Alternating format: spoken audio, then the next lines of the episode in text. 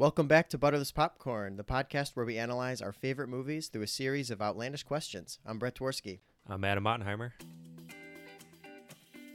This movie, as you just said, is so relatable to us. There are legitimately groups of people, I'm sure, that think of Robert De Niro almost as a comedic actor. This movie in 2004, she was only 18, but she was an international superstar. Everyone knew who Lindsay Lohan was. Borden is is Tim Duncan, but then you know James Harden is kind of like that Angier. The other one is Smikowski. Oh, that's a hot take.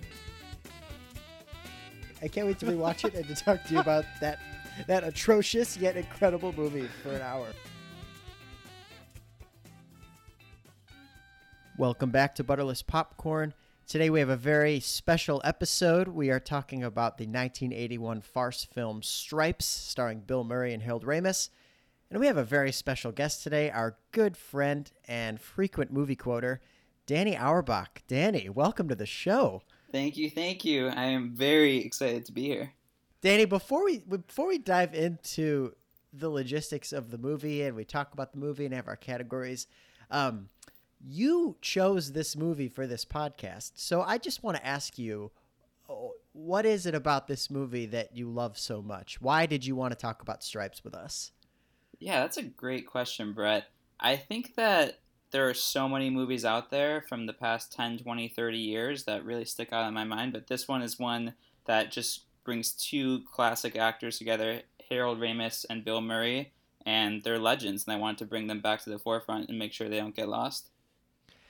Danny, you're a guy who doesn't keep up too much with, let's say, like the newest, hottest movies, right? You're more of like a classic guy. You love those 1980s, like before you were born type movies. I remember us talking about Caddyshack as well way back in the day. That brings up some some funny memories between the three of us. Of course, of course.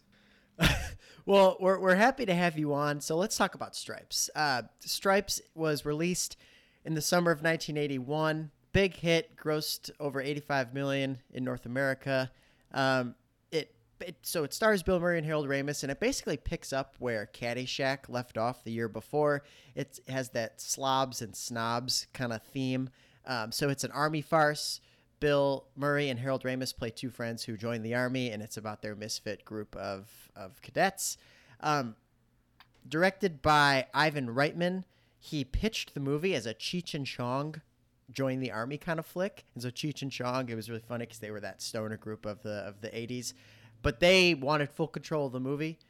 And writer Dan Goldberg then changed the two main characters to Bill Murray and Ramis, and they got them on board it's a pretty different movie if it's Cheech and Chong instead of uh, Bill Murray and Ramis. What do you think, Adam? How often do we say this? We're like, we're going through the initial outline of the movie and we're like, you know what? Pretty happy they went this direction. I mean, I guess that's why we're talking about it. Otherwise, we're not having a, a podcast about a movie that, that flops. Uh, Right. but but I, I I think it's I mean I, it's it's one of those things where it's like again where the director and the writers all come together to actually you know bring bring different elements to the movie and then you know finally throw a finished product that we all know and love. For sure. And speaking of those, you know, those different actors, Dennis Quaid read for the role of, of Russell, played by Harold Ramis, and Ramis was actually reluctant to to be in the movie, but then I guess Bill Murray was like, uh-uh, I ain't doing this if Harold Ramis isn't in it, so he's staying. And thankfully they did it and it, you know, forged a good partnership because they were in both Ghostbusters together in the 80s, uh, a, a great a great duo there. Another funny fact, or sorry, you're gonna say something, Adam? Well, I was I mean I, I was just thinking about it like looking at the casting and and who they had available. Bill Murray to me is kind of like he's kind of on top of the world right now. I mean, he's kind of like the big name in comedy, right? Yeah, I mean, we'll yeah, we'll we'll explore more of this in Legacy and Mount Rushmore, but so yeah, he was on SNL between I think 76 and 1980. And then in 1980 he's in Caddyshack and he's a supporting role in Caddyshack, but he's unbelievable in it. And I think that's that moment where people are like Bill Murray's got something. like this guy has a has a different type of comedy that no one really has ever seen before. It was and we're, that we're starting to get the taste of the second city type Yeah. comedy, right? And like the improvisation, and you know, we're all Chicago guys here, so we have an appreciation for it. But that was like a that was like a wave of comedy that came in. Exactly. And so in in in Caddyshack and in Stripes, it's that it's that type of comedy. Bill Murray's incredibly deadpan type of humor and that improvisational arsenal is on full display here. It's it's kind of funny. Danny, tell me if you agree with this. Bill Murray's humor in Stripes, it's it's so interesting because you know, whether you're 7 years old watching this movie, which you a 7-year-old shouldn't watch this movie even though we probably watched it around that age. Um, whether whether you're like 7 or 10 years old watching this movie or if you're 26 like us, you you understand Bill Murray's humor. It's like kind of a mixture of potty mouth with like smart wit jokes. You know, it it kind of it, anyone can really grasp it, which I think is kind of the genius behind it. Yeah, and I think too that it's not just verbal. Every action that he does, there are so many parts to it that you just see throughout the movie, and I'm sure we'll get into it. Hundred percent. I'm glad you brought that up because to me, and I'm going to talk about this quite a bit in this episode, but Harold Ramis's nonverbal acting to me is like the funniest nonverbal acting I've actually seen. And there's there's a couple scenes in particular that I like adore from the nonverbal perspective, but I think that's what this what makes this so good is the chemistry between the two guys where they can just feed off of each other's facial expressions too. It's really good. Yeah. Harold Ramis is unreal in this. Uh, a couple quick facts before we dive in. So John Candy, and, and, you know John Candy, rest in peace, had such a, a short yet powerful career in that time when he was rolling. He never even auditioned for this movie. So Dan Goldberg, one of the writers, just knew him, and he told Reitman, the director, John Candy needs to be in this. Bold move, but smart move because Ox is one of the best characters. Um, the production was shot at an actual army base at Fort Knox, right outside of Louisville, which is pretty cool that they were able to to close that up.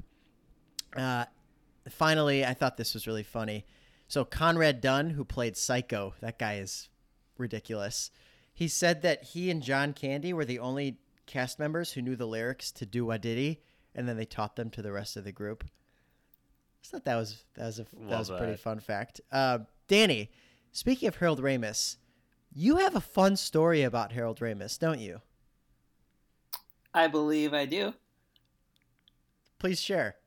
I just wanted you to ask, Brett. I've obviously known you for a while, but regardless, my dad um, actually knew Harold Ramis, and he knew him because my brother was on the same basketball team as his son, so he got pretty close with him and just would always talk about how great of a guy Harold Ramis was um, and continued to be throughout his life.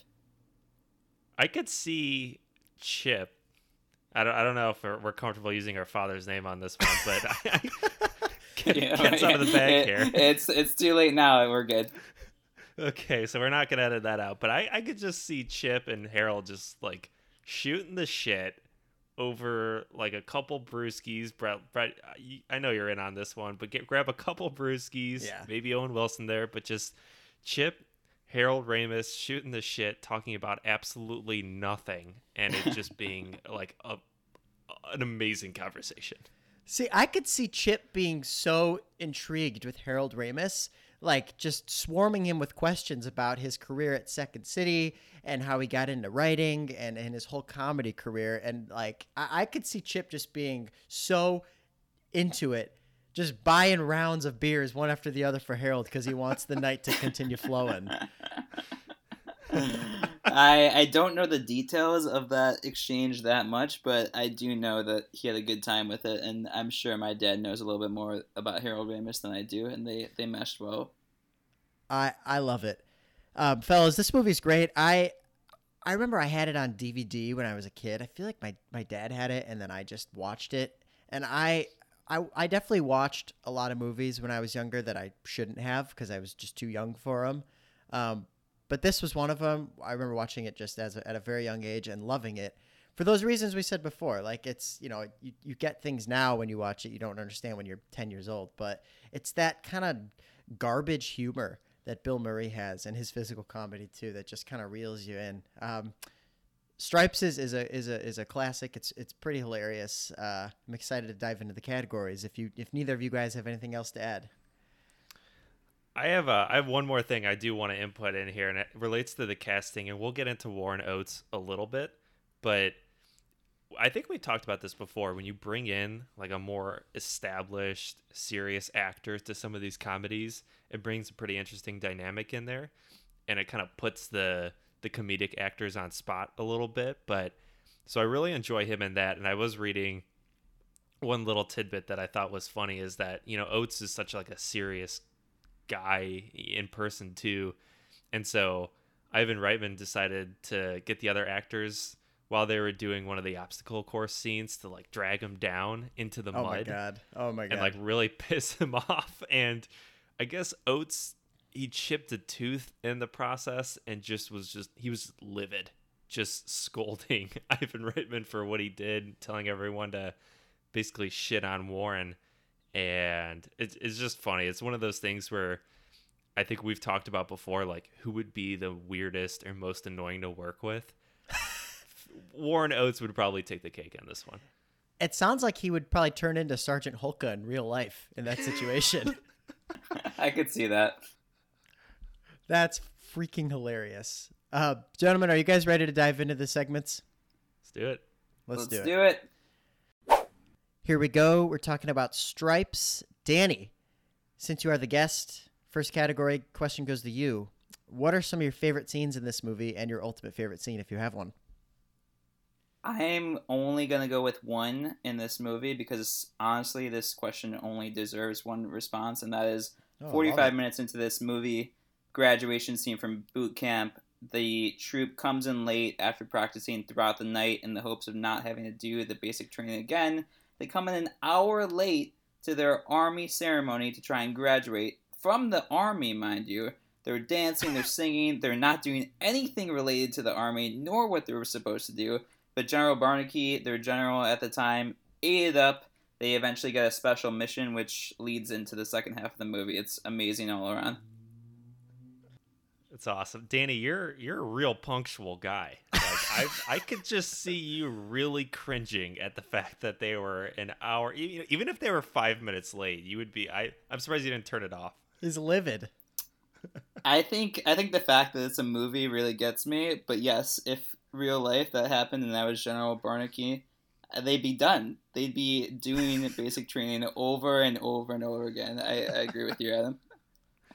It's a real glimpse into what Danny is like as a teacher. So let's. Oh my uh, God. let's think I- about that w- for a second. I would kind of be terrified to be one of your students. Just a little bit. No, no. I think with kids, I definitely give them the benefit of the adult. But once you become an adult, you're you're prompt. One minute early is on time. On time is late. So no General So- Barnaky for me. So that was your only only nomination and your winner. I went through this movie two times over the course of the last two weeks, and really, in my opinion, nothing else needs to be said from my point of view. I, I, I agree. I so I actually had the graduation as my my scene of the film too, and just a quick bit about it because you were perfect with it. I this might be a hot take, but I kind of think the movie should have ended there. Honestly, Wow, The- forty-five the- the minutes scene- in. No, it's actually I actually wrote it down. It's like an hour and twenty minutes in. Oh wow, So- maybe a late night for so- me. like the final scenes in in in Czechoslovakia and and and when they pick up the girls in Germany it's just, there's it's just, the the movie kind of takes like a a stale turn there and I feel like the scene like the whole movie up to when they join the army and then when they're in basic training that's like the crux of the movie and that's where the movie really shines. I feel like it could have ended there and it'd been a crisp hour 20 it would have been phenomenal. I agree. Hmm. That it's it's like a second movie, right? Yeah. Like it just like and I so to give some context of where I'm at with this movie, I didn't watch it so I watched it the other day, but before that I hadn't seen it all the way through. I've seen bits and pieces Oh wow. and I, I mean I watched it probably all the way through like years ago, but I don't even remember. But it's probably at your house, Brett. But Probably, yeah. When the whole Czechoslovakia thing was happening, I was like, wait, holy shit, this is this movie? Like, this is Yeah. the same movie? Like, I, I mean, it came out of nowhere. The final Yeah. 40 minutes are just kind of unnecessary. Hmm. But they're I don't awesome. know. I mean, no, it's it's still fun. like there are still good moments in those scenes, but you could see the movie ending at graduation. Yes. Yeah, to- totally. And especially like from a movie that's from 30 years ago, like, you know, an hour and 20 minutes isn't that short. Like, it, it's perfectly fine. Now I feel like if you have an Oh. hour and 20 minutes movie, people would not want to watch it. Eh, I'd still watch it. Um, Adam, rattle off some of your favorite scenes in Stripes. So I, I had a lot more. Graduation, that's definitely my winner, but I'll go through some of the other funny po- funny moments that I found in this movie. So Russell teaching English in the beginning, I think is fantastic. Oh yeah, a ba da ba da ba da ba da da. um, and one of the quotes from that, I'll I'll get to that in my quotes, but I love it. So uh, the next one, you know what? Actually, I'm sorry. I want to switch because this next one is actually my favorite. It's the first time they're marching as a group, Oh yeah, and when you hear "Do Wah Diddy," and for some reason, when I think Stripes, I always think of that. Yep. And yep. I, I mean, I love the song too. It's a fantastic song. I actually usually sing it when I'm doing the dishes, so there's a fun fact for you guys. But I I think Oh, that's nice. that's the that's definitely the the mem- the moment of the movie, like the the the the specific moment that stands out. I think as a whole scene, graduation takes it, but I, I agree with you. Thinking of Stripes, that's kind of what comes to mind first. It's like when they do their like preview or montage on like Comedy Central, like stay tuned for Stripes. They'll like show that part. So Right. that's what uh, that's what gets me. So there's that. I got a few more here. So I love when everyone is sitting in a circle sharing their story, Oh, yeah. and especially the point when Ox is speaking. yes, yes. First of all, his his monologue there is unreal, amazing, But amazing. But again, Harold Ramis's nonverbal acting uh, during that monologue, I could watch that scene in uh, on mute and laugh my ass off because he's making all these faces. He's like egging on Ox so much, and he's just like, "Whoa!" Like he's just making these faces, and it's so funny. And he's totally like, he's just met the guy, and he's like his best friend. So that good. that scene is that scene is hilarious too. I think an underrated part of that scene is when um, uh, Cruz is like, "My father was in the army, my brother's in the army. Figured I might as well might as well join before I get drafted." Like, there is no draft. There is anymore." no draft. Like, exactly. That's really good. What and else? then you he's got? like, there was a draft. Oh, Makes no sense. that's a great moment. And then Psycho. Any you touch me, Psycho. I'll kill you. It's great. Oh, that's good. What else do you have, Um, Adam? Handful more. So John sneaking out and Russell stops him. The military police chicks come in and pick him up. I love that. Sarge uh, getting blown off the tower. the wrestling scene with Ox is iconic for me. Yeah. Um, Classic. and then the last one is you know before the graduation is John's pump up speech, talking about being American. We're Danny, ten that's- and one. yeah, Danny, that's kind of. Uh, I, I'm surprised that's not on your list there because you're a, you're a huge you know miracle guy as well. You you love a good pump up speech. I I do, and and when you said that, I was actually thinking about that, but why I didn't put it on, I'm not sure. I think graduation just stuck out so hard in my mind. Danny, Fair enough. is it is it true that some have compared you to uh, called you the Joel Osteen of our generation?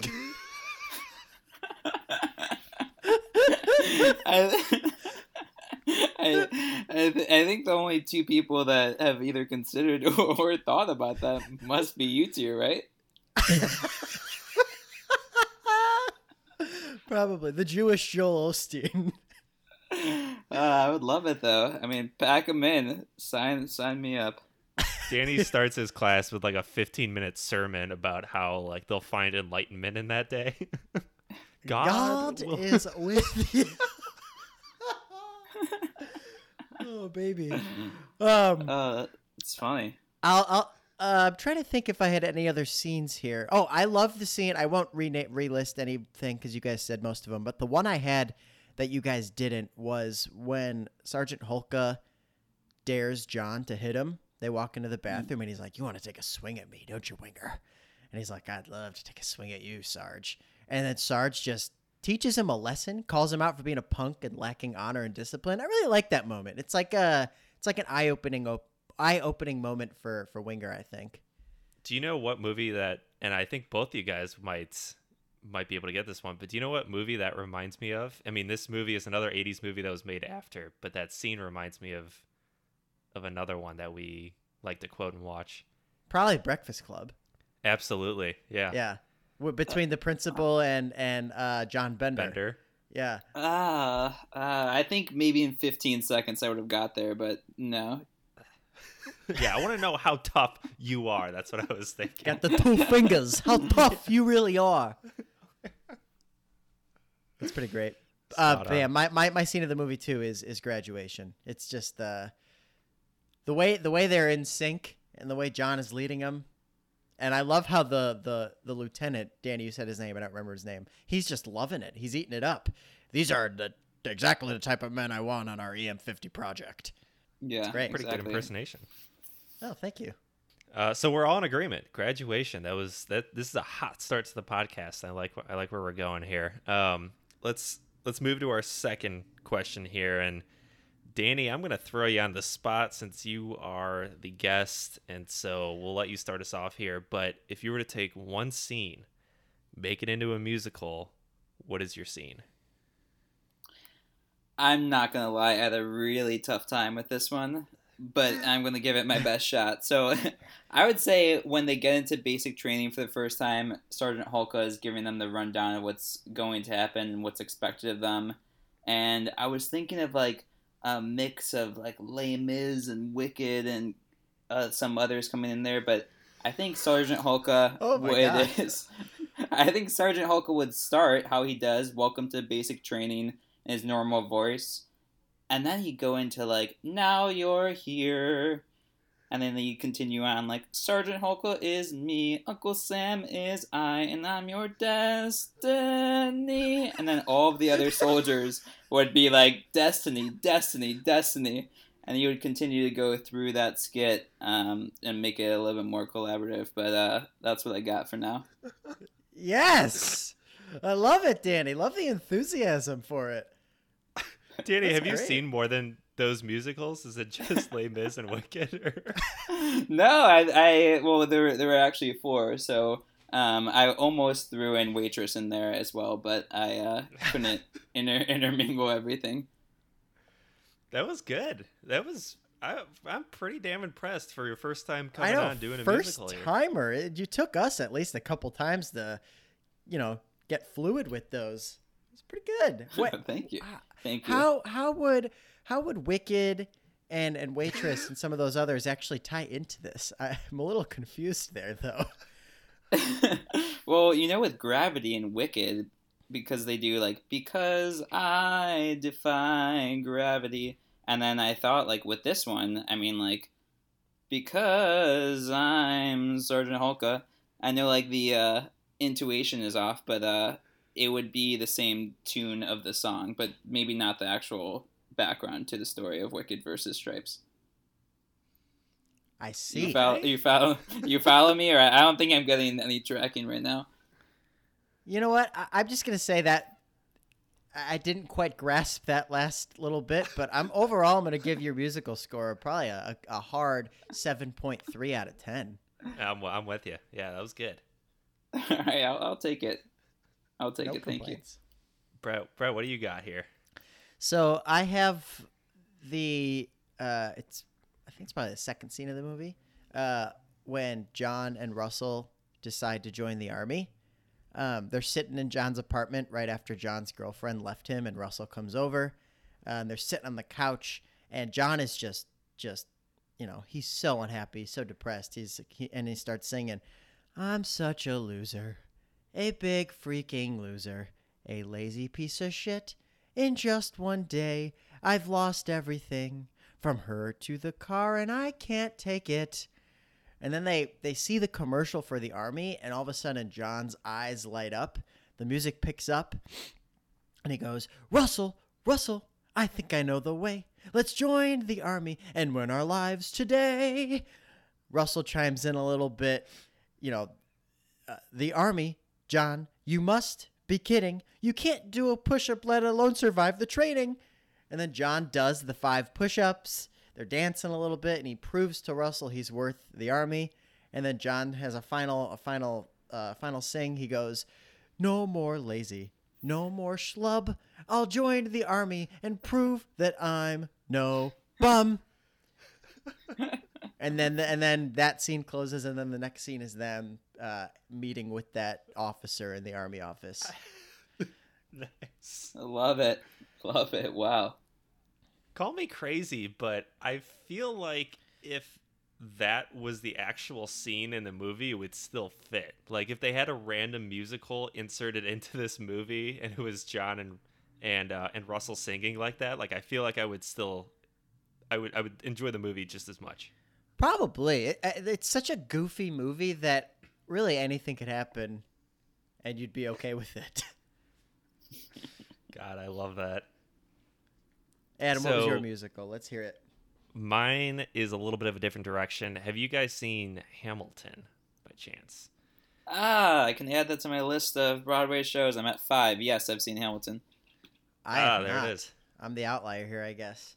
Okay, so I I attempted to do a Hamilton like script and musical for one scene and we'll see how it goes. But the scene I'm taking is the one I was talking about a little bit earlier where they're ever everyone is huddled together sharing their story.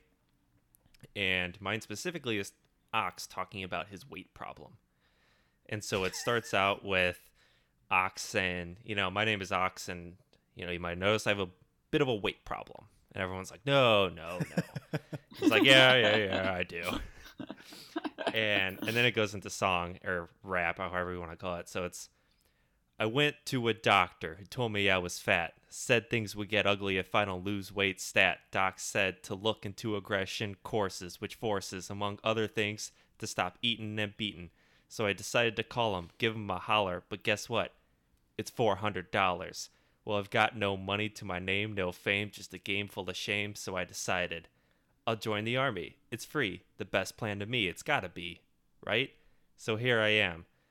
Day one of eight weeks, surrounded by geeks and freaks in a small room that reeks. All of this to slim down my cheeks. And It's just like a mic drop. Um, Adam, that's that's a that's a ten out of ten. Yeah, That was I mean, absolutely that was absolutely spectacular.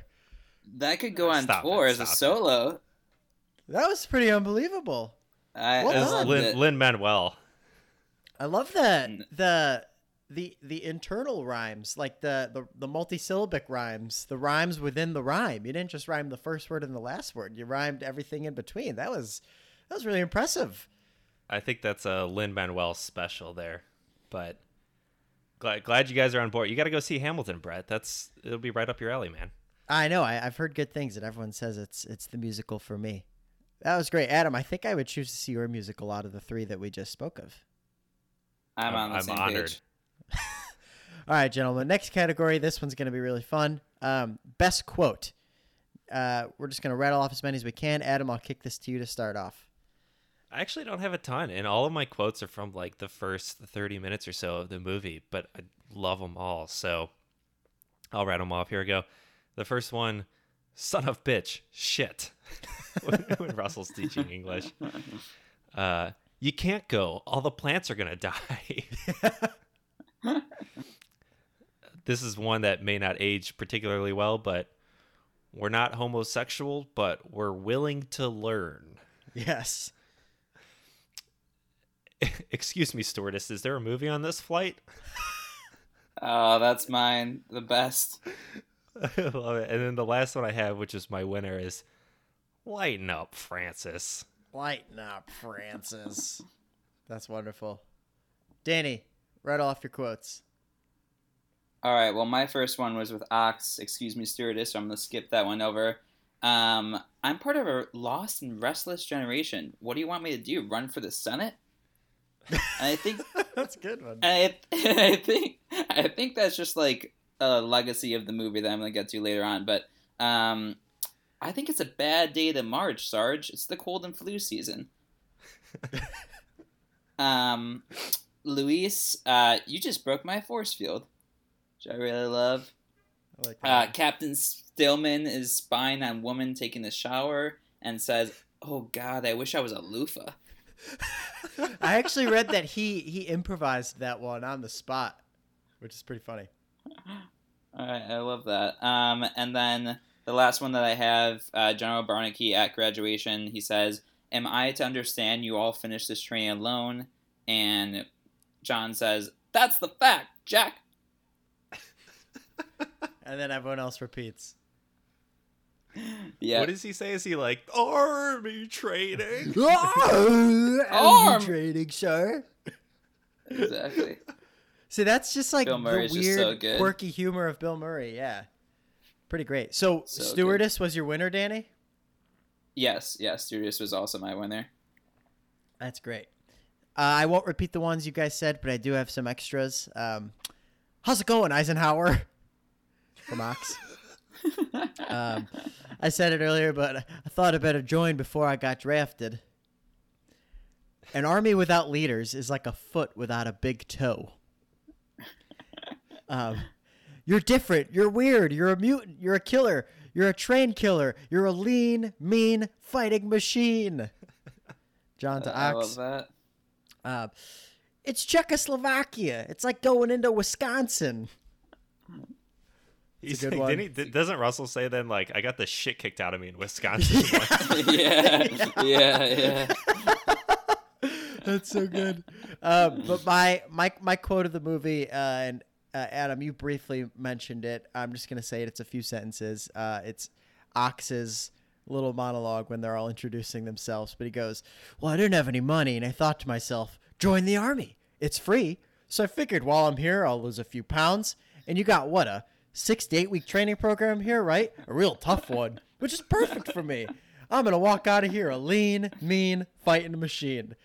He's just so naive to what he's getting himself into. It's it's spectacular. Yeah, I wonder what Hulk was thinking in that scene too. Lighten up, Ox.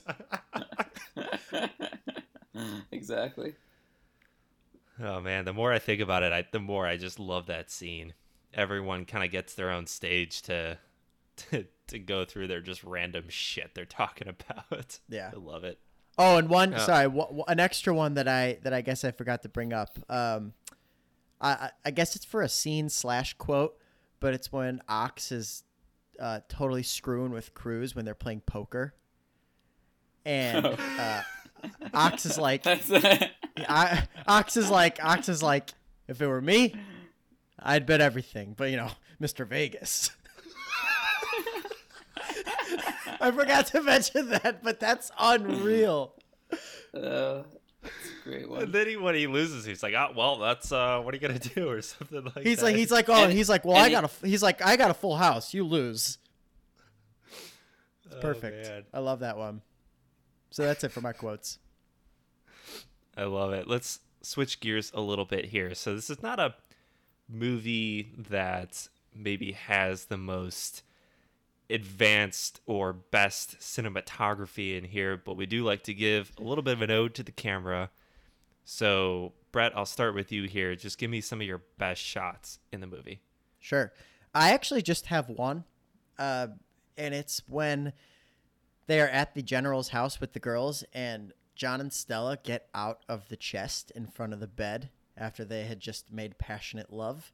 I I really like it because it, it shows the the camera shows the bedroom. It's a still shot of the bedroom for like a quick two seconds before anything actually happens, and uh, it would be one thing if the camera like slowly zoomed in on that chest, but the fact that it just stays back and the shot is of the whole room and then they come out after a few seconds it kind of catches you off guard when you're when you're watching it especially like for the first time if you're or if you haven't seen it in a while um and I think that's the stillness of the whole frame is just really funny. You see them come out of this tiny chest, and it's and you're wondering like, how the hell did they do that, or how the hell did that happen? and I think if if if the if the stillness of the camera doesn't capture that, like again, if it's zooming in or if it's focusing on the chest, where you kind of know something's gonna come out of the chest, it wouldn't be as good. Um, but the way that they pulled off that camera shot, I thought was really clever. That is pretty good. I I didn't really think about that when I was going through that, but I remember thinking the same thing. Like, how the hell did they fit in there? That is insane. Um, Flexible. a fun fact about that scene, I think, and it might have been the scene before it, or I don't know if they're blended together, but the scene was shot at like 3 a.m. Yeah. something like that. So I saw that. I um, did see that. it's pretty nuts. But that must have been shortly after the Aunt Jemima treatment, Brett. Yes, the with the spatula. Yeah, good call, Danny. What do you have here? Um, I have the 20 second scene when they're all getting their hair cut. And it starts off with Ox showing his hair and then moves down to his face and then moves from right to left, Psycho, Elmo, and just shows their transformation of not only physical but just emotional. And then at the end of these this 20 seconds, you see John and Russell, and they're just in shock. They're about to get all of their hair cut off, and really states their transformation. Um, and like one of their final moments of normalcy. And I think like that camera angle captures all of it. That is really good. I like that one too. It's it's the, yeah, that moving track shot. Captures the emotion, and then and then Ox walks out holding his hair, right? Like, Yeah, and Yeah, then, and then Russell, as you said, Russell's great physical comedy. Adam Russell rubs his head. yeah. It's a little little odd for me there when he was rubbing his head. I mean, he just met the guy like what two hours ago, and they're all touching each other's hair. like his best friends. Yeah. That's pretty funny. No, that's a, that's a great pick, Danny. Thank you. That's good. So I, and that's your only one, Danny. Yeah, That's yeah, I winner. just got one. Yep. Okay, I, I have three here, and you guys haven't mentioned them. They're not like that huge, but two of them involved the EM50. Um, the first is the flamethrower portion of it. So, um, John and I, I, I I'm blanking on his who's which one's his girl? Is that Stella or is that Stella's Uh, John's Stella. girl, yeah. Stella. Yep, and Louise for Russell. Okay, so John and Stella are like waiting. Um, they're like hiding behind a a corner of a of a building while there's a bunch of Russian troops, and then Russell like turns on the flamethrower, and you just see like the flame ignite and go across the screen. So I think that's pretty I cool. like that one. Mm, yeah. Another EM50 related one is the door kind of slowly opens and you just see Russell holding a gun and he's like just starts going ape shit, which I think is great. Um and then the last one, this is this is like completely minor, but I just enjoyed it was when John throws the basketball out the window and then the basketball just like shoots back up through the window. the wrong one. Um, not like an incredible shot, but just, you know, a combination of, of comedy and cleverness with the camera. Throw it back here. Up here. Yeah, right here. Right here. Goes through the other window. John's it, those those early scenes depict John perfectly. Like from the second we meet him when he's driving the cab and then he, you know, ditches that woman in the cab, throws his keys in the river, and then even when he's like bringing the pizza home in that apartment, that whole stretch just shows how much of a bum and careless loser this guy is. Like the epitome of that is when he when someone sees his uh, when he sees the, them taking his car away and he tries to stop and he falls and then the pizza falls out of the box the pizza is face down on the pavement and he still puts the pizza back in the box to bring it home. Ugh, and he's like and he's like to his girlfriend he's like to his girlfriend i got you a pizza too. Sorry that was that was a little side rant but that that scene adam you got me thinking because like he when that first window like breaks he just like breaks it even more to like be able to get out of the window Yeah, yeah. it's great. I love those early scenes. So, what was your winner, Adam? Oh, yeah. My winner is going to be the EM50 door opening with to Russell holding a gun. I love it. So, next category, guys. This this is my my favorite category, or at least it's developing into it, where we just kind of complain a little bit about about some of the the plot holes here. Movie farts, uh, anything that just doesn't make sense or line up. Danny, I'm going to start with you. Uh, what what are some of your farts here with Stripes? Yeah, I have a couple here. We've definitely mentioned a few already, but I'm gonna start right where I left off with. You know, they start touching each other, and their head and their hair, right after they literally meet. an hour or two before. I'm like, who would do that? Who would do that? It just doesn't make Yeah, sense. like to get the fuck off me. I don't know you. Yeah. Yeah, yeah, exactly. Um, so that really stuck out as something that just doesn't make sense. Um, John to Russell, he says, "You're coming in," when they're waiting outside to sign up for the army, and you know John's gonna sign up for the army. But why is Russell like he's teaching English? Seems like he's an intelligent guy. We don't we really don't know the backstory behind him yet. So Yeah. I just wish I had more. It's fair.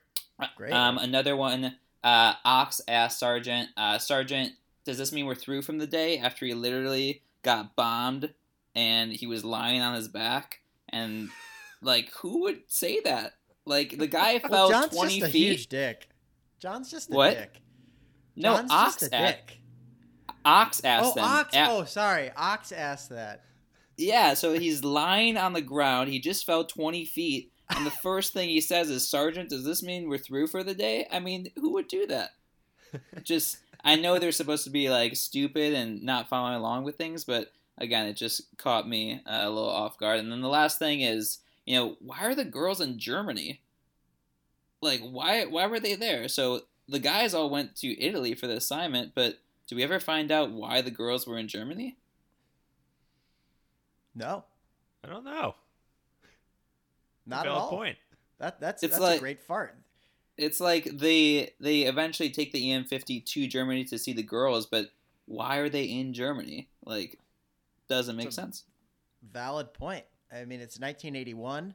I don't think the U.S. had any conflicts with Germany then. Um, yeah, I don't know, Danny. You are very gaseous right now. Those were some really powerful farts. Stinky, man. Stinky. I've been holding them in for you guys all morning. Oh, baby.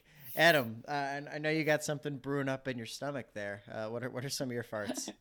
Yikes. Just, just a little bit of gas here. I got two. The first is Sergeant Hulka was blown up, and then all he has to show for it is a little band aid on his face. Thought he would have had a little bit more um, on him, but he's a tough guy. And then the second one that actually kind of bothered me is why didn't anyone take any of those guns from the Russian soldiers that they knocked out? You know, they went through like 15 plus Russian soldiers and never picked up their guns, and they're just running barehanded. It, it would, you know, I would, I would pick up a wedding. weapon. Pretty good point.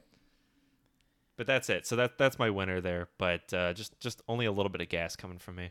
All right. Uh, I, I actually have uh, a few here, uh, quite a few. So I'm gonna get into these. Um, number one, when John is doing the push-ups in the in the beginning in his apartment, and he does it, and then he says, "I got to get in shape. I got to dry out, or I'll be dead before I'm 30." This guy looks like he's 50.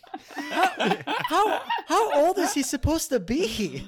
Like oh I get I get that I get that he's like a schlub and they're trying to depict that he's unhealthy and everything.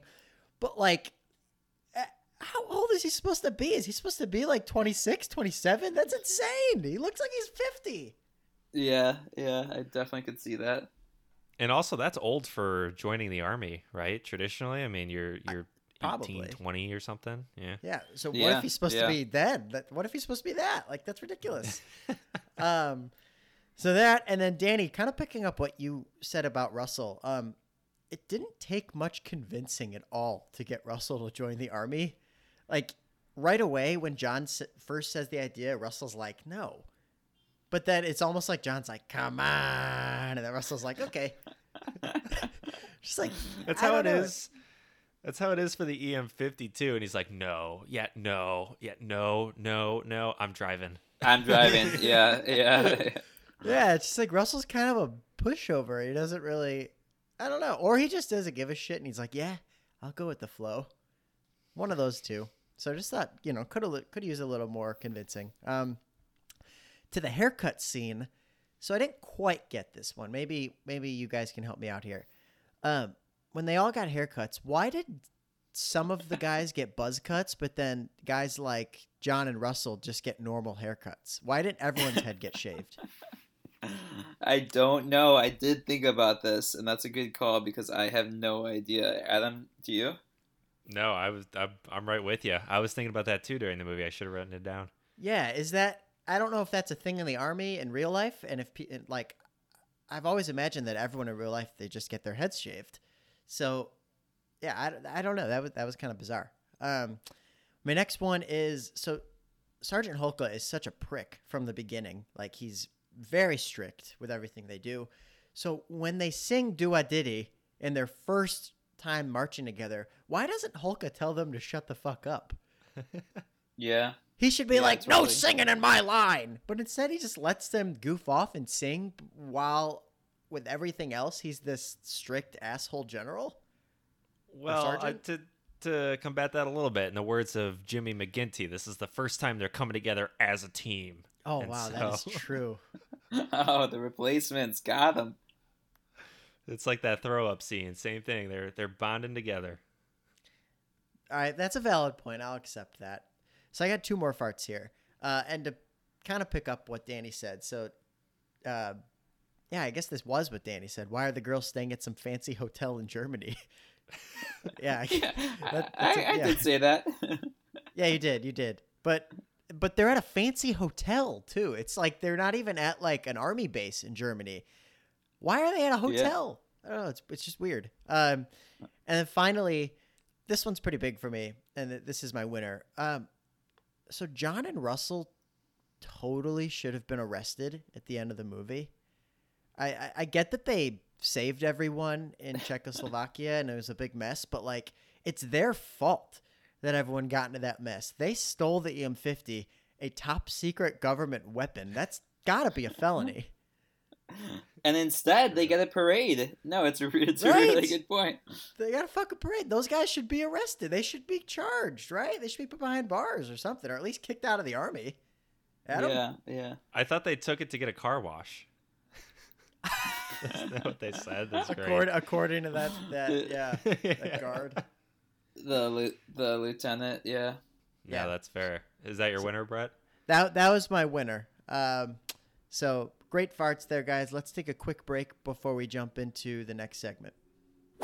This episode of Butterless Popcorn is brought to you by Poop Tent. We all know the best part about working from home is the ability to poop in private. You don't need to worry about the strange sounds your body is making or the smell of the deconstructed burrito the guy next to you is concocting. These are legitimate concerns when pooping at the office. That's why there's Poop Tent. Poop Tent is a soundproof tarp you wrap around the stall just as you're about to take care of business. It is perfectly designed to block out both incoming and outgoing sounds. But in case that's not enough, try the Poop Tent Plus. With the Poop Tent Plus, you're allowed to select a special interior design, so it really does feel like you're at home.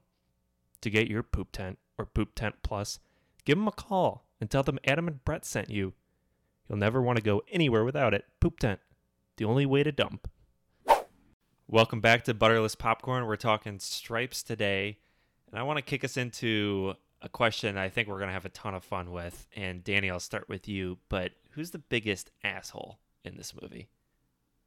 There is no doubt in my mind that is the old woman in the first scene. What? what? oh my god!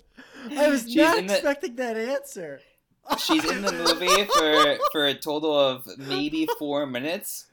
But you know what? Anything that she says and everything that she says is negative. So John approaches her.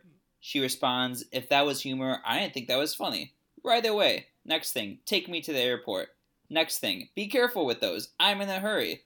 I've never gone this way before. What kind of name is Ringer? Questioning his name right off the bat. Then, like, she says, after John says he was adopted and spent most of his time in institutions, and she says, Doesn't surprise me. You look like a typical low life character to me. Who says that? Who says that? I mean, just from start to finish, she is an asshole, and there is no reason why there should be anyone else but her. You make, I gotta say, you make an incredible argument there. Um, I just was not expecting that answer at all. I didn't even write her down. I that that's No, that's a it took me a couple pretty great minutes. answer. It took me a couple minutes to figure out who you were even talking about at first, but but Brett, I mean, this is this is something we should think about because usually we think about you need like a significant amount of airtime to be the biggest asshole. But to Danny's point here, I think he's right. He might be right. no, I, it makes total sense. Like her her asshole PER is like through the roof on this one. You know, she's in the movie for for four minutes, but she's like scores like thirty points. Like it's pretty unreal. Wow, well Damn. done there, Danny. I'm, I'm really impressed with that one. Thank you. More than thank your you. musical, you're you're you're you're doing you're doing well here. I, I appreciate it. I knew it was an oddball answer, but I just went back time and time again to her, and it was without a question of s- a doubt. Man, I love it. Valid point, Brett. I'm let's let's go back down to earth here and, and probably go with a with a safer pick. What do you have? Sure. Um, so I had three nominations, and so I'll say my first two before the winner. Uh, John John Winger is a is a dick. Uh, he he likes to screw with people. Uh, he's, he's you know he's nice, but he's he's a, he's a dick. So he's a nomination. Uh, I nominated Psycho as well. Um, he threatens to kill people in pretty much every scene he's in. So you know if that doesn't spell asshole. What doesn't? But uh, my answer, and uh, Adam, I have a feeling you will be on par with me here as well. And I can't believe we haven't even mentioned his name yet because he's really funny.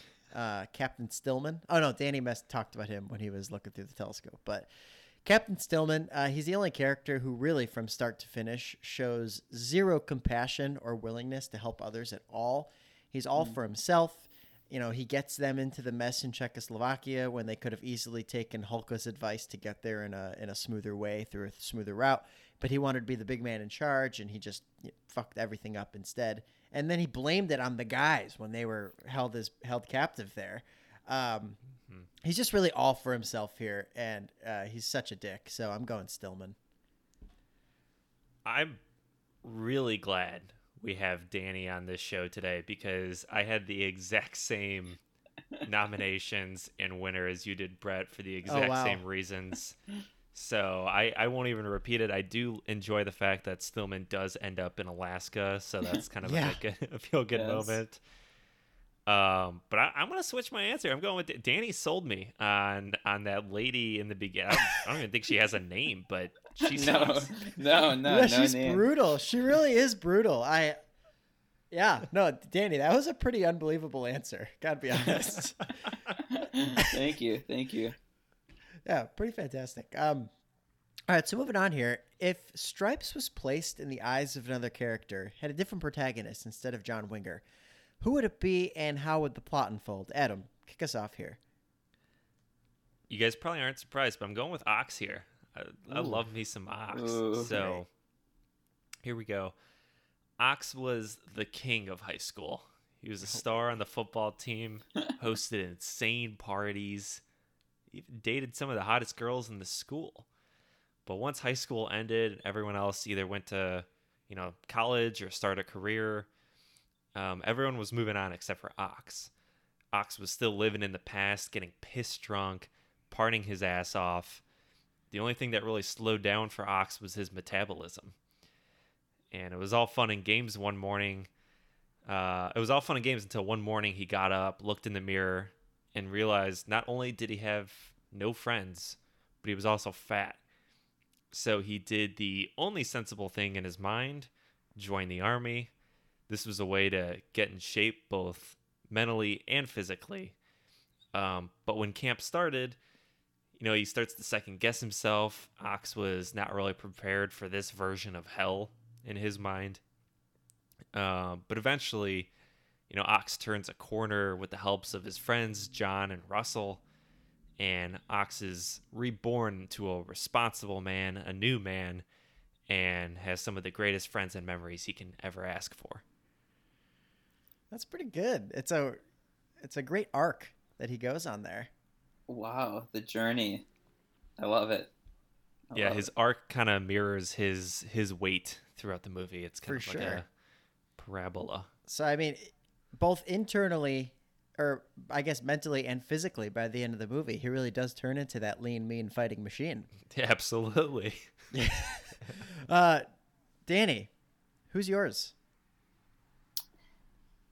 I went back and forth between a few on this one, but ultimately I chose Russell, Russell Ziskey. Um, and his story would be that he's just the mastermind behind everything. A little quick background Ziskey has an IQ of 160, and he's not Oh, challenged by anything he does in real life.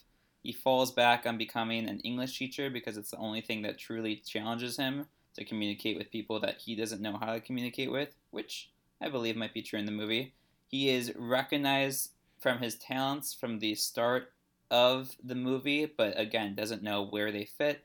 He sees a poster on the side of the road to join the army, and immediately he becomes an officer, and he ultimately takes over Sergeant Hulka's role and guides everyone through different skills um, and basic training and beyond. Pretty good. Does he have a point of conflict, or it's just like he's really smart, finds the army as his best fit, and then just kind of smooth sailing from there? Yeah, I think the point of conflict is that he doesn't know how to use his IQ and his intellectual strengths to his advantage, um, and he has to rely on these physical strengths that he's never had before. It's kind of Good Will Hunting esque, if uh, if you ask me. I love it. good, good Russell Hunting. Yeah. I didn't see it, but now I do see it. Yeah, yeah, I like it. I mean, as you both know, my large repertoire of movies falls back on a couple, so I, I'm not surprised.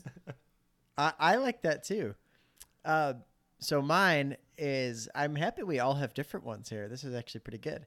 So I chose Captain Stillman, and he he wants to make lieutenant and will stop at nothing to get there.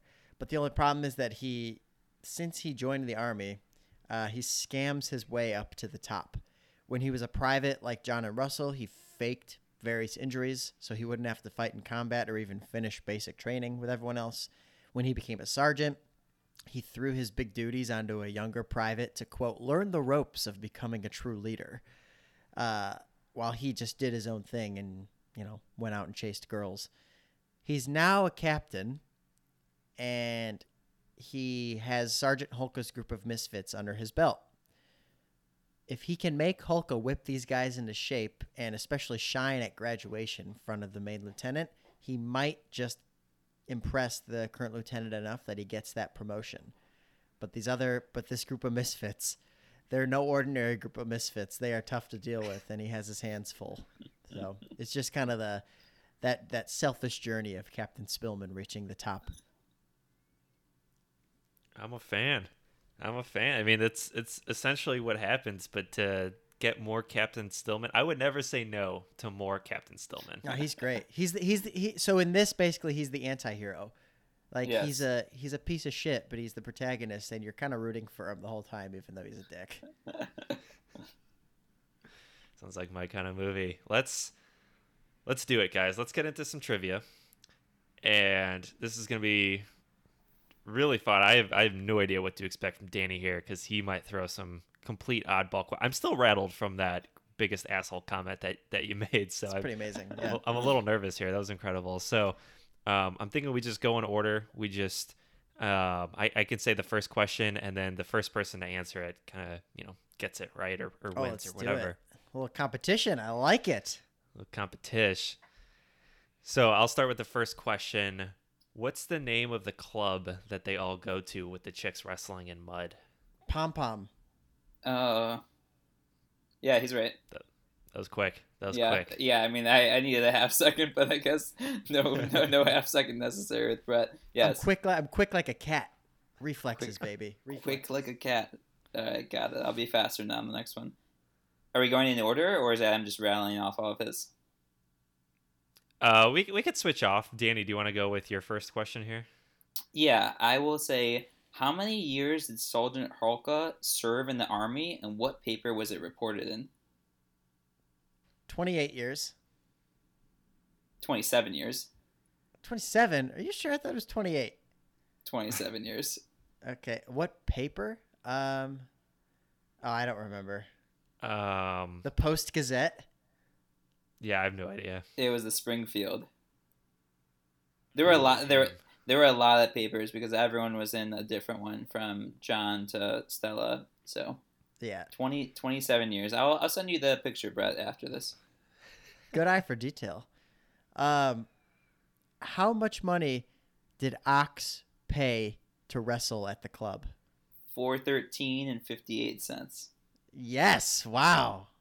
Money, Danny. What is going on? I like this movie. I rem- I remember that part too. I almost wrote it down as trivia, but I thought someone else would. Man, you are on fire, Danny. Okay. Where in Italy are they stationed? Ooh. I remember it said like welcome ambassadors, but I don't know the name. I have no idea. In the north It's- somewhere? Uh, well, it's it's Fort Milano. Ooh. Oh, ooh, okay. So Milan is in the north. So Yep. all right. Um, who was the first person Harold and John meet in their army troop? Oh, I'm sorry, not Harold Psycho? Ramis, but uh, Russell. Oh.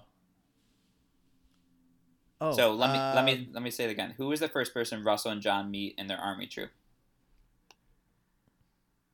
Wasn't it Elmo? It was Elmo. Elmo Yes. wanted Russell to hold drugs for him. Nice job. Yeah. Nice job. He's like that. That actually might be my favorite um, Russell physical comedy scene when Elmo's telling him he's he's hiding drugs, and then and then Uh, yeah, yes, yes, yes. He's like, yeah, man, drugs. I think that's legal, man. oh, that's great. That's wonderful. Um, all right. Well, it kind of sucks. I listed off four questions, but besides the one I just asked, they've kind of all been answered already throughout this podcast. But I'll just kind of Mm. continue here. Uh, what size waist does John have? 37. Thirty-seven. Yep. There it is. Mine's another location. This one's pretty tough, but where in Germany are they? Ooh. Uh, yeah, Munich? I, I got, I got nothing. Schloss von Habsburg. oh god. oh, nice. No I wonder if. I wonder if they drink Todling Funkeld there. Love it. Um, while John was going AWOL, Russell was having a weird dream. What was the food that was in this weird dream? Oh shit. That's great attention to detail with the dialogue there, Danny. Because he's talking very quietly. That he is. Is it a sandwich? Is it pasta? It's whipped cream. Oh, you're right. Oh fuck. Mentions whipped cream. I don't know Damn, why. I, I I listened to that twice. Not sure what was happening there. good good questions, Danny. Thank you, thank you, thank you. Any others, Brett? Um yeah, I do have one more. I don't know if he was kidding or if he was being serious, but how much money did John say that he paid to get his shoes shined in the very first scene of the movie? One hundred dollars. One hundred dollars. Uh, for Yes. a three dollar pair of shoes. For, there were three Yes. pair of shoes. Yeah, nice Hundred job. dollar shine, three dollar pair of boots. That's my motto. Nice. I have one more. What does Sergeant Hulka do when he retires? Hulka burgers franchise. Yeah. Oh god! Wow, Danny, rolling, baby. Impressive. Um, and I'll do uh, one more too, and end on when Russell introduces himself to the group. What does he first say he is? A What is he- pacifist? oh, He's a pa- he's a pacifist. Nice job, He's- Adam. He's like, I just want you guys to know that if we're fighting, I'll be right behind you. the whole time." exactly. What? What? He has a good quote in that scene. He's like, "My father always told me, never hit someone unless you know you can get away with it." Yeah. wow, Funny. awesome questions there, guys. Well done. Let's uh, let's take a very quick gra- quick break before we jump into our final segment. This episode of Butterless Popcorn is brought to you by Todlich Funkeld, Germany's premier sparkling water brand. Sick and tired of traditional sparkling water flavors like lime, lemon, berry, or tangerine? And at the same time, have you always wanted to travel to Germany and eat their most beloved dishes? With Todling Funkeld, you get the best of both worlds. Order now and you'll receive a three 30 packs of Todling Funkeld's famous bratwurst, schnitzel, and Königsberger Klopse flavored sparkling waters. You can order online at tfunkeld.com and use the promo code BUTTERLESS, that's B U T T E R less, the name of this podcast, for a discount. Order now for your trip to Germany through a can of sparkling water with Todlink Funkeld. Welcome back to Butterless Popcorn. Starting our final segment, plot what ifs. Stick to one. Uh, Danny, what is your plot what if here? So, what if they never went to the army? Russell and John decide to co teach English instead of going. Russell gets John a job at his school. All the other guys become students because now they have two teachers that can double the class. And they just learn from Russell about English through the military through the military stories that he works up. Well, why would he have military stories if he didn't join the army? Well, I guess it piggybacks off the fact that if the story or if the plot was based on the mindset of Russell and he has a 160 IQ, he can make up these stories and teach his students anything he wants, and they would keep him, him Oh, wow. So I'm going with a cliffhanger there on, on what could happen or what would happen, but uh, I- guess I combined two separate things into one. And what does John do again? And John just helps him out. John gets back on his feet because he gets all this inspiration from Russell. He teaches English, and the troop actually becomes like his class. So that way he can Oh, so they- build build him up. They both teach English, John and Russell. They both co-teach English, and John is learning under Russell what's happening and what's going on. All right. Not I don't think I would want to see that movie. yeah, I don't, I don't, I don't know. a little a little out there, not the same. Probably wouldn't be called stripes anymore, but I just thought maybe it would be good learning opportunity for everyone. And there's really not a movie about teaching English. Maybe there's a reason why, but that's that's where I sit.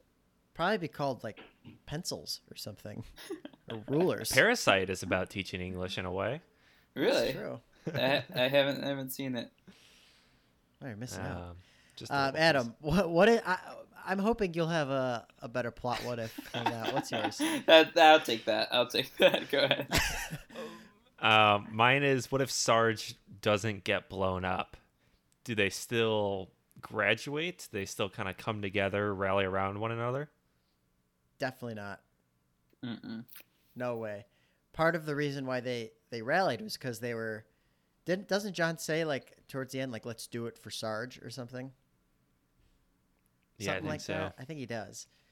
Um, no, they it doesn't give John the opportunity to most importantly become the leader of the group, Mm. and that's what gets them together. So I say no. You, you need a big toe. Everyone needs a big toe. It's true. Yeah, Danny, I'm, what do you I'm with you. Yeah. Yeah, no, I, I completely agree. Everyone need, needs a big toe. I like it. I like it a lot more than mine, for the record. All right. Well, mine is uh, what if Stillman actually listens to Hulka's idea of, you know, what do you say, like catching a flight or a chopper or whatever to to go and get John and Russell from Germany instead of bursting through the Czech border where they eventually become prisoners? Do they, you know, smoothly get there? And if so, what happens to John and Russell once they're found with the EM50?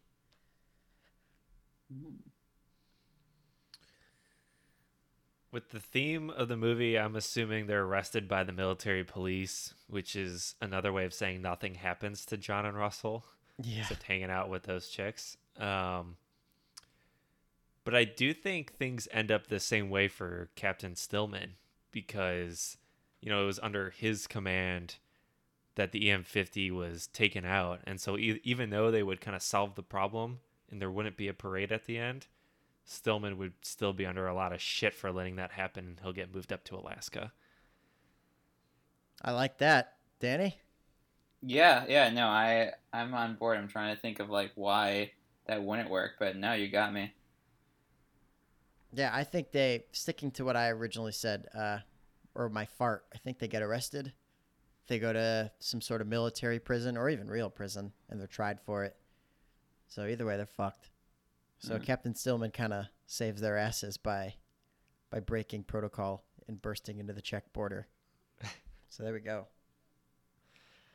Man, three very different what ifs. I'm glad we got two real solid ones in there. Um, you know, I just for some of these, I'm obviously not as well versed as you guys, but it's hard. It, it is hard. Shout out to you both. It's like you really got to think about these in detail. Yeah, definitely. No, I'm giving you a lot of shit, but you- on. I'm only giving you shit because you've completely owned us on a couple of these categories here. So that's true. trying to trying to knock you down so you don't take Uh, our job. That's that's exactly what I'm doing. Thank you. Thank you again. So let's switch gears a bit here. It's time to redo the entire movie in a different genre. So Danny, what genre genre would you choose, and then what would be the what would be the plot? Another. Oh, what would be the plot? I thought it would be what genre would I choose and why. But I'll I'll do a little bit of both. You can do that too. Um, Whatever. Yeah. All right, all right, all right. I'll, I'll do both. Um, so I picked for this one animated, an animated movie, Ooh. and and a little oddball again as I see and and I'm just hearing the silence. I think that animated movies, as as we know, tell stories and communicate emotions, right? And we already talked about how this is could be a movie that's good for both children and adults. We probably got to get rid of the racist comments and the homophobic comments and some other things going on, but there's a lot of lessons here with growth and help people when they're down and solving problems and teamwork and working together. And I think if we made an animated movie, got rid of some of those things that make this movie R-rated, we can definitely appeal to a wider audience, and uh, it'd be a hit. So, just an animated film about joining the army and maturing. Yeah, but again, the relationships between the troops, between John and Russell, Sure, sure. um, and, and you can ha- throw some conflict in there to teach uh, kids and adults about the war as well. Is it like propaganda focused, kind of like join the army? It's fun. Like we got, you know. Or, I, I didn't see that. So it's 1980, right? When was this? This movie was 1981. 81, yeah. Yeah, I don't know if I was leaning propaganda focused, but maybe just information focused. And again, teach you the values through the things that the army could bring. All right, I like not it. bad. See, so, it sounds interesting. Maybe a little too, little too G rated slash sappy for me. Um, but I don't think it'd be a bad film by any means.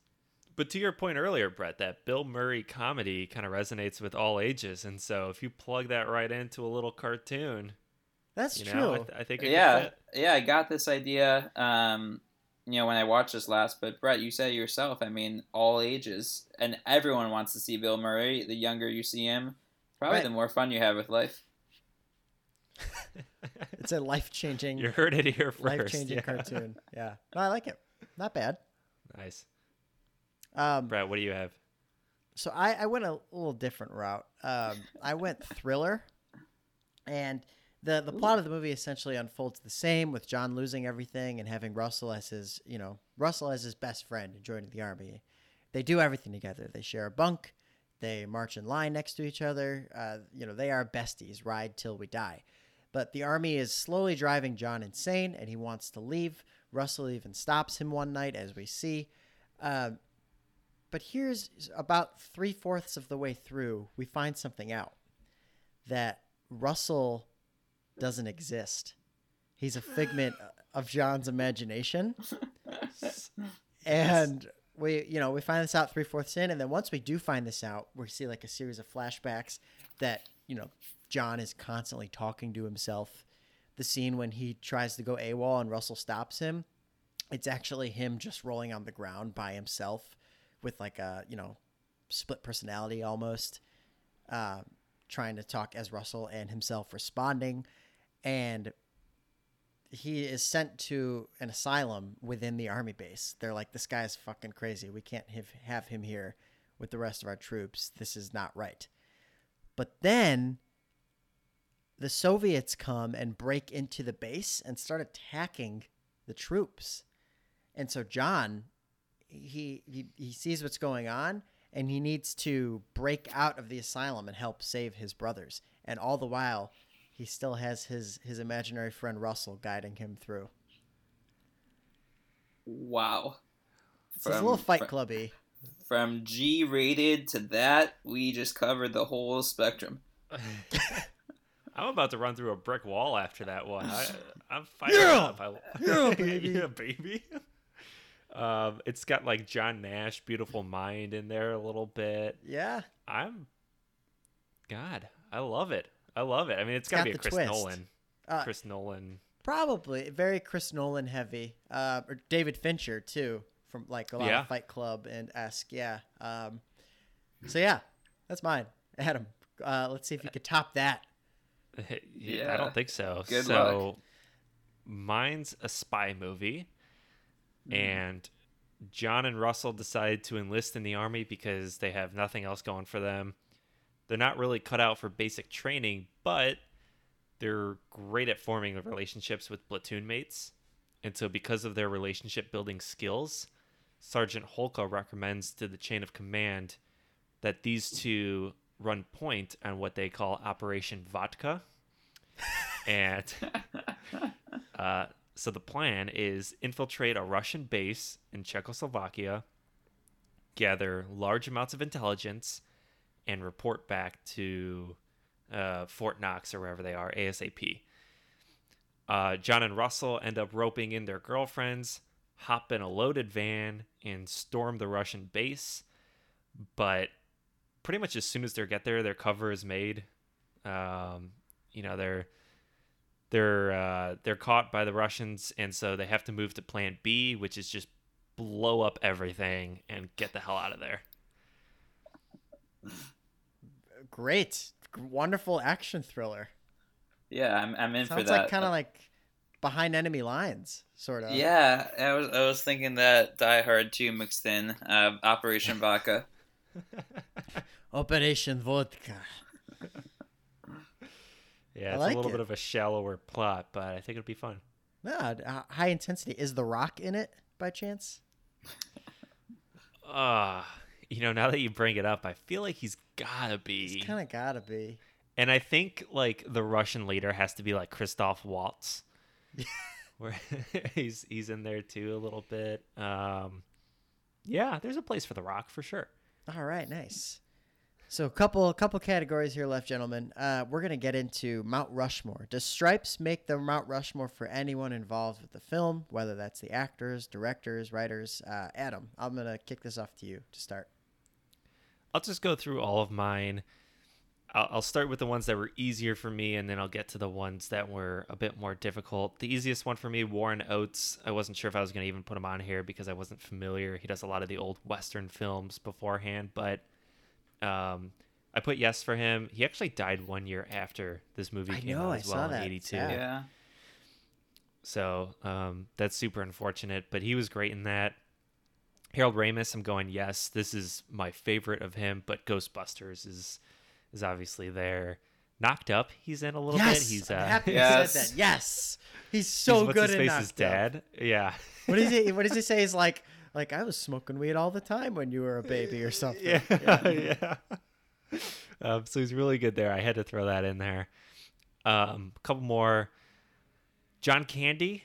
Uh, that was actually very difficult for me, but um, just because he's, I, I've got a lot of films that I love of his. But I'm going yes. Cool Runnings is my number one for John Candy, but Oh, no Stripes, doubt. Uncle Buck, and uh, Rookie of the Year. I love him in Rookie of the Year. So- Yes. Yes, the announcer. Yep. So he's in it there, and then two more. Bill Murray, yes. Caddyshack, um, I love. Groundhog Day, I think he's excellent in. Stripes, obviously, and then my actually favorite Bill Murray role, Space Jam. Uh, I thi- Wow, that's your Wow. favorite Bill Murray role. because he's got like he- his his interaction on the golf course too. I I love with uh with Larry Bird. that is pretty good. Um, but yeah, he just he just comes in at the best time, so I love him there. And then the last one I have is Ivan Reitman. Yes, I have um. This one was actually, I mean, he's got a good resume here, but Stripes is in there. Ghostbusters is a classic. I love Kindergarten Cop Oh, so um, good. that he directed, and the last one for me is Draft Day. Um, He directed Draft Day? he directed Draft Day. No way. This is absurd, but um, I mean, he also directed No Strings Attached. Oh, that's that's a decent. Is that that's the one with Portman and Kutcher, right? Yeah, I think it's the one B to the to the Yeah. one A of It's a JT and fri- Mila Yeah, Kunis. friends but yeah, benefits. Yeah, it's a great list. Uh, wow. Danny, any any Mount Rushmore takes for you? Yeah, I mean, Adam really covered all of them uh, and, and beyond. So I'll just underscore a few things. Harold Ramis, uh, we already talked about his nonverbal is from a director to an actor. I think that Caddyshack and Ghostbusters are up there as well, but uh, he just did so well in this movie for me. Um, John Candy, uh, love every scene that he's in. Just so funny from the Stewards scene at the beginning uh, to his last scene at the end when he he's like on the and maybe you guys can help me out here. He's on uh, the tarmac, and it almost looked like he was in charge of the troop when Russell and so. John were getting off. So I was thinking that too. I think he is in charge. Yeah, and then he walks away with them, and then he starts singing "Do Wah Diddy" to them, which is Yeah, good. yeah, a, a great, a great ending to the movie. Um, so for sorry for, to finish, and then uh, lastly, I just had Bill Murray. Uh, so many good movies that he's in, but I think this just like starts it off for me to see Bill Murray shine um, in all aspects. Totally. Um, I won't repeat too much, but yeah, I mean, Ivan Reitman. The only one I had different from yours, Adam, was I actually think Ghostbusters 2 is underrated. Uh, so I had Stripes, Ghostbusters, Ghostbusters 2, and Kindergarten Cop. Really underrated movie. Um, Murray, Caddyshack, Stripes, Ghostbusters, and Groundhog Day. Absolutely, the guy is the guy is pretty legendary.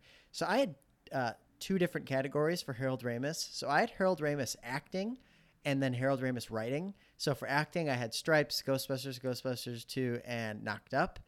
Uh, but for writing, so I had Stripes, Animal House, Caddyshack, and Groundhog Day. I mean, the guy was a, a genius writer, such a great comedic mind. Uh, John Candy, Stripes, Planes, Trains, and Automobiles. I know you're a big fan of that one, Danny. Oh, lovely! What a great film. Planes, Trains, and Automobiles, uh, Cool Runnings, and Rookie of the Year. It was hard to, it was hard to exclude Uncle Buck there. I do really like that movie, but um, the others took the cake there. God, he's so freaking good in Cool Runnings as her as not Herb Brooks. That's from Miracle. Um, uh, Irv what's- what's- Blitzer. Ah, miracle. yeah, we're Irv Blitzer. Yes, Irv Blitzer. Thank you. The same guy, Um, kind of. I actually, so I had, so long story short, I had Stripes in the Mount Rushmore for pretty much everyone except for Warren Oates. Um, Adam, as you said, he had an acclaimed career in westerns and a lot of crime dramas, and he was really good in the movie In the Heat of the Night with Sidney Poitier in the '60s. I love that movie. Um, so I'm gonna say no. I haven't seen all the other westerns he was in, but I don't think he is known for Stripes, um, which makes me say no. But another funny one, uh, Judge Reinhold, who plays Elmo. Uh, Ah. he's really funny in Fast Times at Fast Ridgemont Times. High too. He plays the brother who, who cooks at the restaurant. Uh, Yep. Beverly Beverly Hills Cop. I know you're a fan of that movie, Danny. Oh, great call! Wow, throwing it back. Yeah, yeah, he was pretty funny in that. Um, and then someone else who I want to give a shout out to. So PJ Soles, who plays Shelly, uh, she had actually had a pretty solid run of hor- some horror films before Stripes. So she's really good in Carrie and Halloween, which were both made in the late '70s. Uh, she's also in Breaking Away, which is really funny. Um, Nice. and then I know, baby, IU, baby. Uh, and then I actually I, I've not seen this last one, but apparently she was the lead in a in a comedy music called Rock and Roll High School, which was apparently a good movie. So I don't know, but she's very good in Stripes. I like her. Um, one more person who I want to give a shout out to, and we haven't talked about this. Adam, I know you're gonna love this. Joe Flaherty, Flaherty. Um, do you know what I'm gonna say, Adam? I, I don't, but I'm like eagerly waiting. so Joe Flaherty, who is uh, one of the guards at the Czech border, uh, is the same guy in Happy Gilmore who's obsessed with Shooter McGavin. No Uh, way. Ah, you're right. You are right. Wow. And he's like, Shooter, we're friends, Shooter, right? the jackass guy. yeah, yeah, Jackass! that's him. yeah, yeah. He is- He's the he's like the main guard in at the Czech border. He has That the same unreal. slick back hair, right? Yeah. Yeah. Wow. Nice call. Great call. So Mount Rushmore for him too. Totally. I'm surprised you didn't have Zombieland in the Bill Murray. Yeah. Nah, I'm think kidding. I know. I know you Okay, hate it. yeah, we've talked about this. Okay, good. We, we've talked. We've talked about this plenty of times. Bill fucking. If I would have put that in there, it would have been for pretty harsh debate. I think. So I'm glad I excluded it. Yeah, absolutely. Gentlemen, we have one final question. This is this has been a blast, but it's time to end it off with the one question that we typically end off these shows with. And Danny, I'll start with you on this one. But what's the movie's legacy? When you were thinking Stripes, what comes to mind?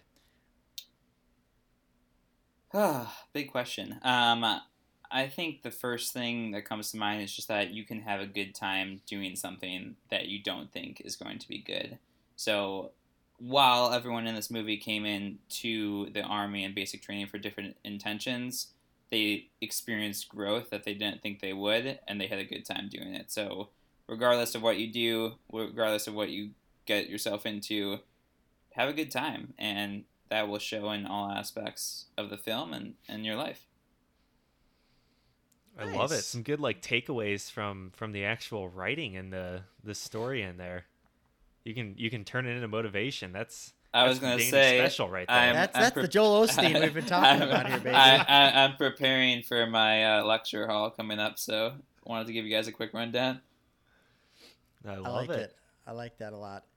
Um, so I I went a little different route than you did, Danny. I, I guess I was a little more surface level here, but um, you know, for me, for me, the the big thing in it, and it's obvious, it's the most obvious one, but it's it's it's Bill Murray and his legacy.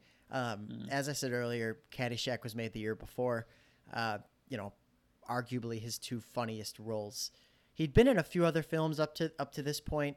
Uh, again, he had just left SNL in 1980. Caddyshack was the was the oh my god, Bill Murray is hilarious movie, and then Stripes was the oh my god, Bill Murray is cementing himself as a as a innovator of comedy. Um, you know, the arrival of Bill Murray, and also maybe the peak of Bill Murray here. It's just his raunchy and deadpan humor is just like on display and you know the improv techniques as i said earlier just kind of on display for for everyone to see his talents like if someone said to me show me a movie where you see bill murray at the peak of his powers just like bill murray in a nutshell i would tell them to to probably watch stripes um, so so that that that's really it for me here is just like quintessential bill murray Yeah. Yeah.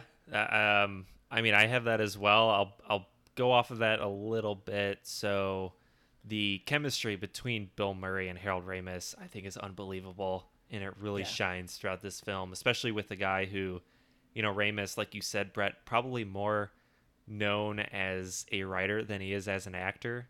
Um, certainly did some some good acting performances, but the chemistry between them, I think, is is right up there with with a lot of comedies.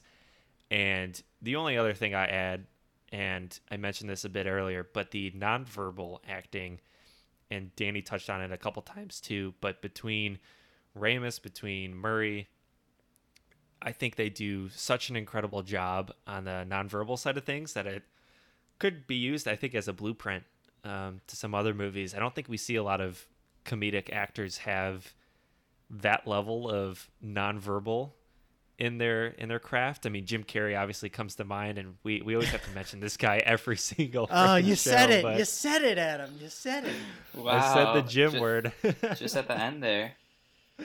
Uh, I gotta sneak it in, but honestly, like I mean, he's the only other one where I can really picture like intense, um, exuberant, nonverbal comedy, and you know it's not for everyone, but he does it really well. And so I think if if more actors can mirror what Ramis does, especially, I think it would be a uh, a pretty good sign of of comedies to come. So, uh, got to add that point as well. But I, to your point about Bill Murray absolutely legendary in this film, and this he was king of the world there.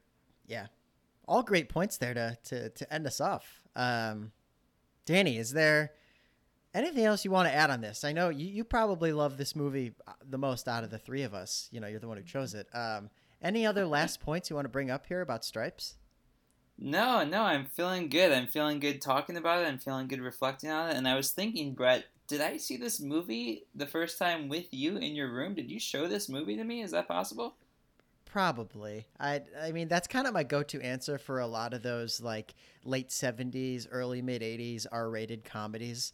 Um, you know, us being kids and me being the only one who like had them on DVD, where we just watched Yeah. them on my little TV in my room, like probably, yeah. That was definitely where I watched it, and I, we probably played about twelve games of either Madden 2004 was it, or um, Wow. The Sims afterwards. So Yes, Really, absolutely. really aging us. Yeah. Um, I know. No, I, I think that would be it. It, it was fun.